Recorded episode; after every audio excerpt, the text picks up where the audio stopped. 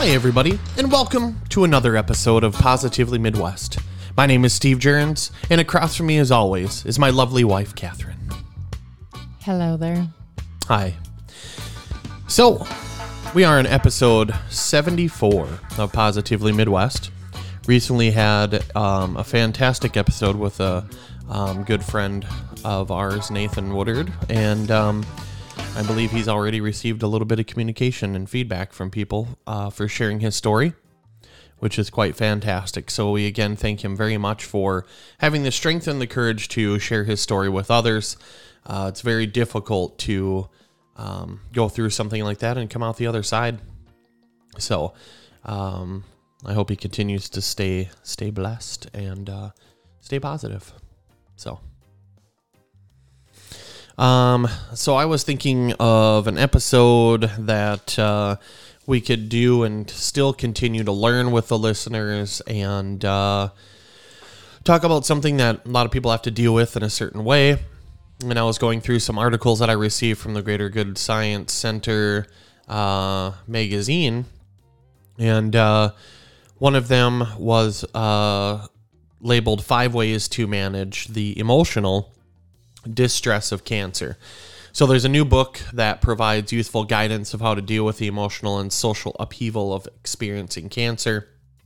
And you know, with all the different kinds that are out there and uh, um, the the rise in diagnosis, uh, I don't know. You probably know someone uh, in your immediate circle or someone just right outside of that circle that has had to deal with uh, cancer and I think that uh, there's some that I could learn through that. Um, I know that uh, my stepmom had gone through breast cancer, and um, I probably wasn't the most. Um, um I didn't like sit down and learn a whole lot about it, other than hopefully hoping that uh, it was going to come out okay, and then getting updates from her how that was going. But the whole process of it, there's a lot of people that are educated, some that might not be at all, but uh, this might be one perspective of it to try to help people with.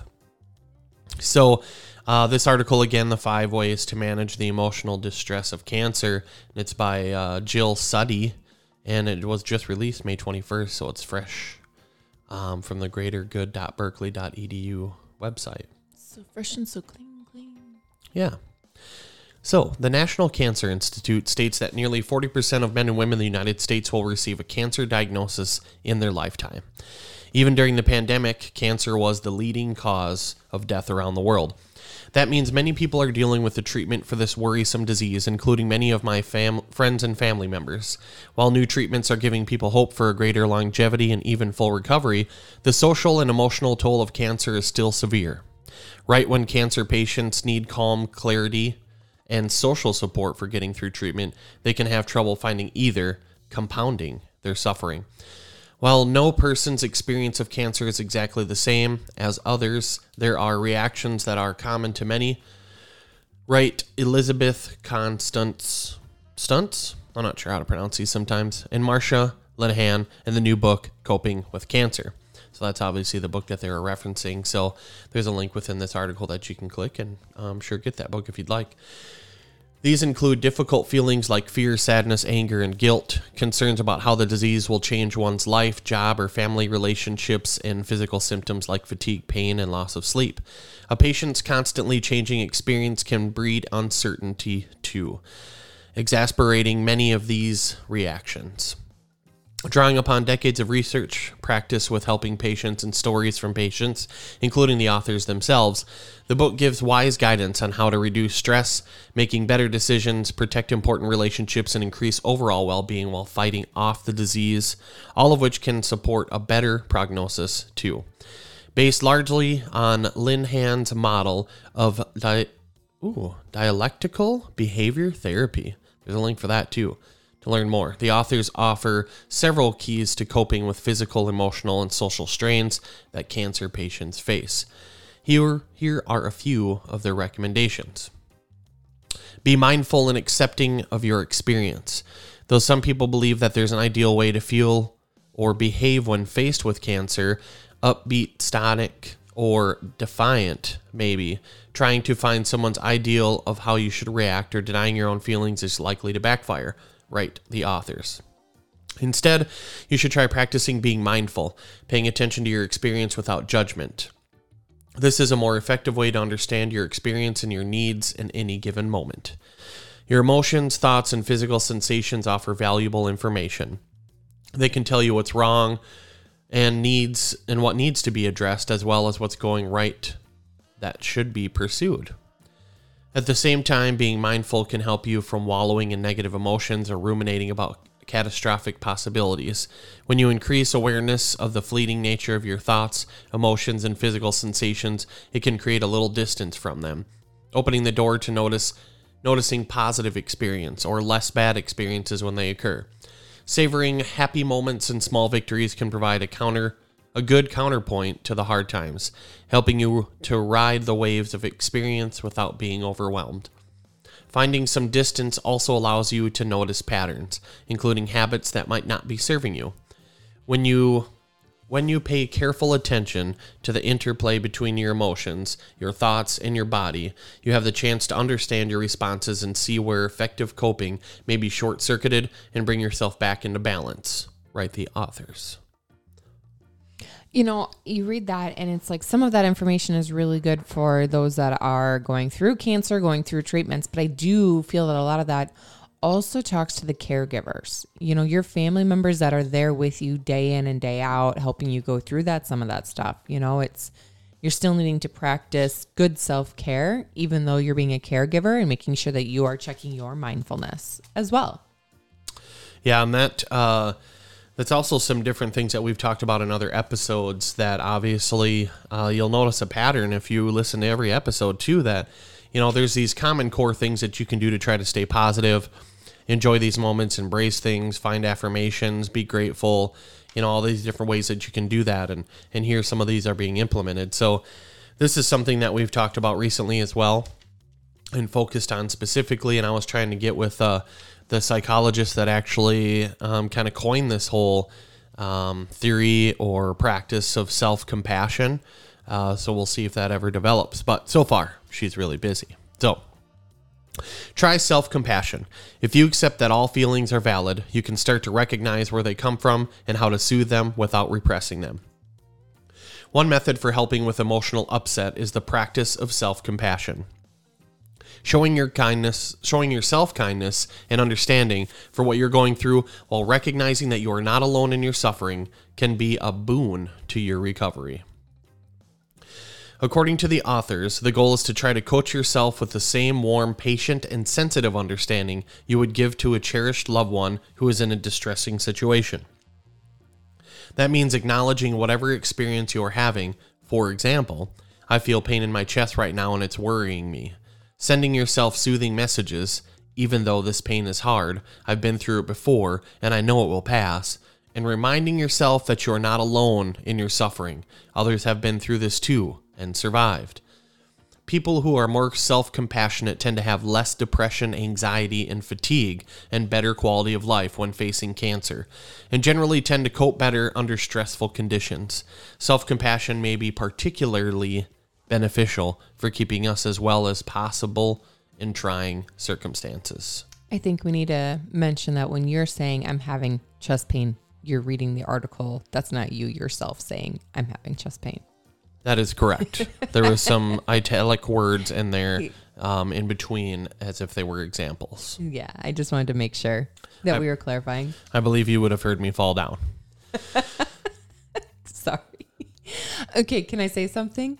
Mm-hmm. Okay, so I really think that if you know the key is is not to wait till you have that diagnosis to then want to try changing your mindset. Like if we are trying to change the mindset now, it's a proactive way that then if something goes wrong or bad happens in your life, that you're able to stay ahead of it and it also helps you in that moment as well.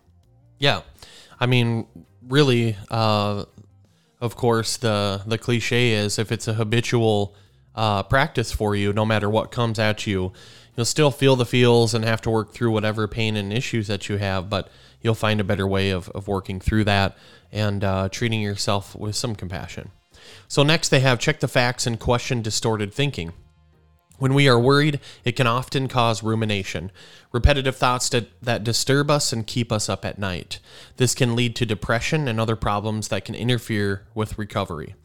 As, as the authors note, people with cancer can succumb to distorted thinking patterns, such as black and white, thinking or thinking in absolutes. For example, only focusing on the bad news and ignoring progress, or telling yourself that you'll never be able to work again and you'll always be sick to find a more balanced approach, the authors recommend that you question these types of thoughts by stepping back and examining them and perhaps challenging or reframing them. Recognizing the difference between facts and fear based assumptions can help you interrupt distorted thinking and keep your mind from spinning out of control. Questioning assumptions can be helpful when talking to doctors too. For example, some people with cancer are afraid to confront their doctors with fears or doubts about treatment worried they will offend their doctor and possibly lose an important ally in their care. But most doctors are trained to listen and educate patients about their options and expect questions. It's important to express uncertainty while staying open to emerging information, even difficult facts about your care, to maintain a realistic view of your situation. And kind of going back to this one article here as well about, or in the paragraph here, talking about um, taking a step back and examining these um, thoughts in your head and challenging and reframing them. Uh, you know, because it helps you interrupt distorted thinking and keeping your mind from spinning out of control. I wanted to go back to that because that's an everyday practice that can significantly help you in your day to day life too, especially if you're someone who is already anxiety ridden, if you will. Uh, especially if you're someone that lays in bed at night and uh, your mind that's when your mind starts to lose control and and go out of it. So how can you be proactive before you go to bed to prepare your mind? Or if you know that you're going to be put into a situation that's difficult and it will make you anxious how can you process and work yourself through that situation? And uh, there's tips for that as well um, that can be put into an everyday positive life so yeah, it's just they all come down to a lot of the same thing is making sure that we are talking kind to ourselves, you know, having those affirmations, those positive thoughts. If you have an upbeat spirit, things will go smoother in a sense. It's kind of like that post you had today, right? It's about if you think things are so bad and you wallow in it, how did that post go? It was a really good post. And it's kind of like that same thing. If you like go, okay, yep, I got this diagnosis, but now we're going to take each day as it comes. I'm going to, you know, do the best that I can. I'm going to keep living life. I've got this. I'm going to stay strong. I think that helps. I mean, and I, you don't have a lot of cancer in your family, Stephen, you know, but in my family, it seems like we have, like, we have five generations of it. And so it seems like we're constantly having that diagnosis being told to us. And so, and it's like I do see my family that has like stayed so upbeat through it and like courageous through it that I felt like they had better prognosis. If that makes any sense. Well, yeah, I mean, it goes without saying that, you know, an extremely negative attitude or a negative mindset, you know, no matter what your illness might might be, is only going to make it worse. Um, you know, so your mind can be very powerful. And I'm not a doctor, so I don't claim to think that or to know that pushing yourself when you don't feel well or trying to you know make yourself happy when you don't feel well or whatever. But you know like michael jordan won a big huge championship game while he's in the had the flu. You know he's like puking and stuff. So that's i mean obviously his mindset and determination to win was much higher than me. If i get a sniffle i'm probably going to stay home for two weeks. Well so. if we were his teammates we'd be like dude stay away yeah. well, no, they probably were like, dude, can play because you're awesome. so ask for what you want from others in a kind way. Support from others is key to healing from cancer, but sometimes cancer patients may feel reluctant to ask for help, especially if they tend to be go it alone types. Or they may fear that medical doctors or caretakers will not listen to them, making them feel angry for having reached out. It's important to find a balance between requesting help and demanding it from someone, especially from a caregiver who is already burdened. Asking for what you want clearly and confidently, explaining why you need the help, and appreciating the help you receive are all useful strategies for getting what you need from others to heal. The author's write. Given that protecting a relationship with a health provider is paramount to many cancer patients, the authors give special attention to communicating with doctors, including this advice using the acronym FAST. Be fair. Validate your feelings and wishes as well as the other person's. Assert. Don't apologize for making your requ- request, having an opinion, or disagreeing. Stick to your values. Make sure you are acting in a moral in a morally sound way. Be truthful. Don't make excuses, lie, or act helpless when you're not. Keeping interactions with others kind, honest, and assertive is the best way to preserve, relationships through a long treatment. So, again, I think that's kind of stuff that, uh, you know, can be practiced in our day to day life too. You know, you should just be uh, cognizant of someone else's feelings and, you know, some of that. But um, when you aren't feeling well, I suppose it's easier to be you're more apt to be upset or depressed or frustrated or angry, you know. So, trying to help some of that stay top of mind, I guess, if anything. So, And I would say if you're the caregiver, make sure that you are checking yourself. You know, making sure that you're not being too overpowering. You know, if they're wanting space or wanting independence or anything, allow that. Don't be so forceful in your own opinions. Listen to them. If this goes both ways. as a lot of things do. So, last but not least, they have connect to meaning. While no one wants to suffer from cancer, it can be an opportunity to remember what is most important in life. Whether it's your relationships with others, your work, or creative endeavors, the beauty of the world around you, or your religious faith, you can take moments to appreciate the things of value to you and embrace opportunities to connect to them. Being clear about what sustains and matters to you can help you assess whether you're living the way you want or decide what, if any, changes you want to make to promote the more meaningful parts of life. Meaning in life is central to happiness, and finding meaning in the midst of suffering can help people f- stay more resilient as they go through trauma. Nurturing meaning in life could involve writing a gratitude letter to someone who made a difference to you, volunteering to help others suffering from cancer, or writing a song or a poem. Whatever you do to find meaning, though, remember not to do it because you should or to fulfill someone else's agenda, but because it truly helps sustain you. While none of these strategies are foolproof, they can help people who are going through cancer manage, and that's good to know. On the other hand, I would argue that this advice is useful for anyone going through difficult times, health related or not. We could be we could all be more mindful, offer ourselves more self-compassion, be better fact checkers, treat our support networks kindly, and search for meaning in life. The book, though geared to cancer survivors, really speaks to us all. So again, that book they were talking about is coping with cancer. Uh, I think DBT skills to manage your emotions and balance uncertainty with hope. I'm sure you can find that just about anywhere they sell books. So that is the article that was at the greatergood.berkeley.edu website. Um, article is five ways to manage the emotional distress of cancer, and uh, that's pretty much all I have to say about that. Uh, it's difficult, and I couldn't imagine what it's like to go through it. But other than to say, be positive, and there are lots of groups out there. There's lots of organizations that can help, whether it's monetary. I've seen uh, tons of fundraisers for people over the years.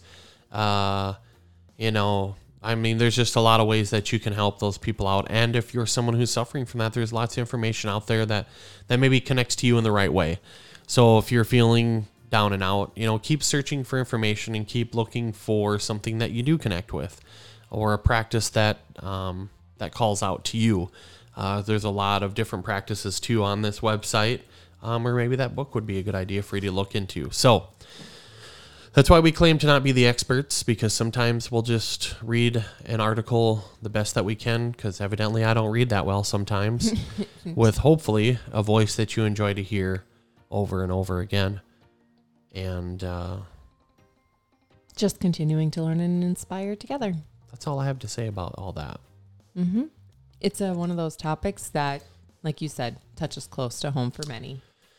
Yeah, so this is a short little 20 minute episode uh, because there are so many different perspectives, and I think we could do lots of different episodes that are cancer related subjects.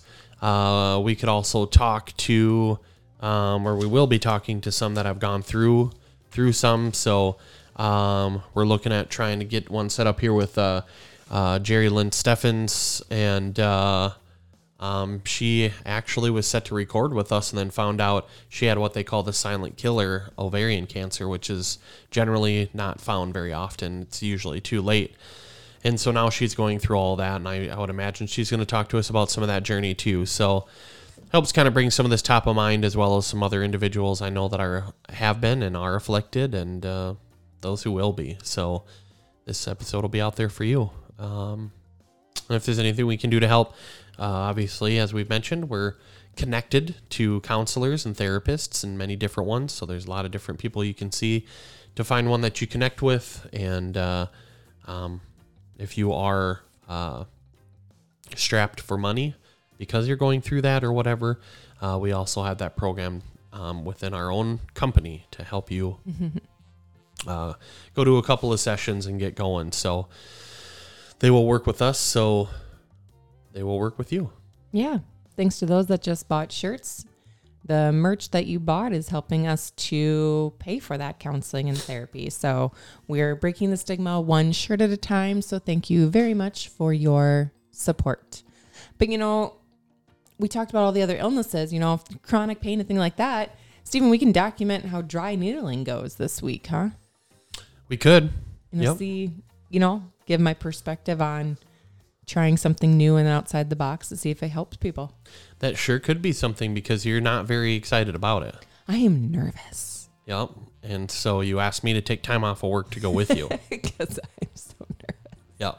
So, um, which is entirely okay. And of course, I was there because I work at a job now that allows me to do those kinds of things because you just have to take time off when you need to, regardless of what the reason is. And that's why they have vacation and stuff like that.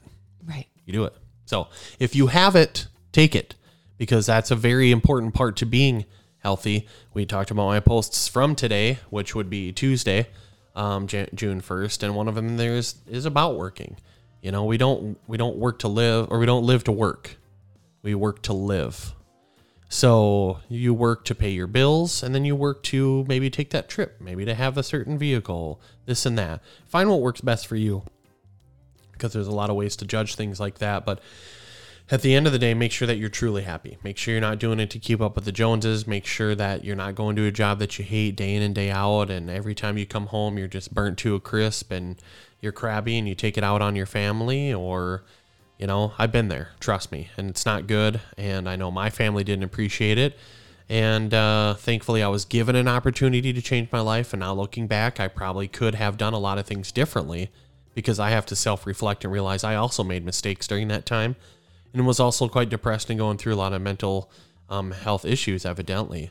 But, uh, you know, if people are talking to you and they're telling you that you're being crabby consistently, or they're telling you that um, you're, you know, blowing up for no reason, or you're overextending things, or whatever, just because you say, no, I'm not, or you deny it, or you get mad at them. So, hoping to think, and I know I've done this, I would get madder at that person. So, they would hopefully back down. Um, but they're telling you that for a reason. So maybe you need to just check yourself and and relax and take a breath, goose goosfraba, and uh, learn about it. You know, continue to learn, and then do do something to, to change your life if you need to, because you can. You're never too old. It doesn't matter. Uh, I read something the other day, and I wish I could remember all the names, so people probably know this, or you can research it. But they went through and they showed some very famous people that that we do all know and i just i can't think of any of the names right now because it really just popped into my head but they talked about all these people that are very famous and have started companies or are rich or successful or whatever you want to call that and they didn't start their companies until they were like 40 45 50 you know the dude that started the mcdonald's that's one of them um, but actually if the movie that that's on is factual he basically like took it from these two brothers in, in a sort of way. But that dude didn't basically franchise McDonald's and make it as huge, huge as it is until his fifties, and uh, you know died a bajillionaire. So, anyways, um, never too late to change, never too late to be happy, never too late to do anything that you want to, literally. So, thank you all for listening. Uh, big thank you again to Nathan. Um, I can't tell you how much that means, and uh, yeah.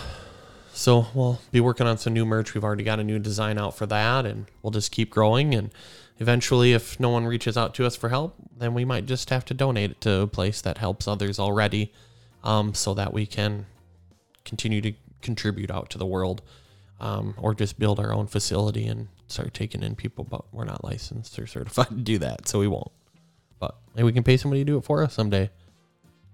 Yeah. Just made me think of the Gesundheit facility, the Gesundheit Institute.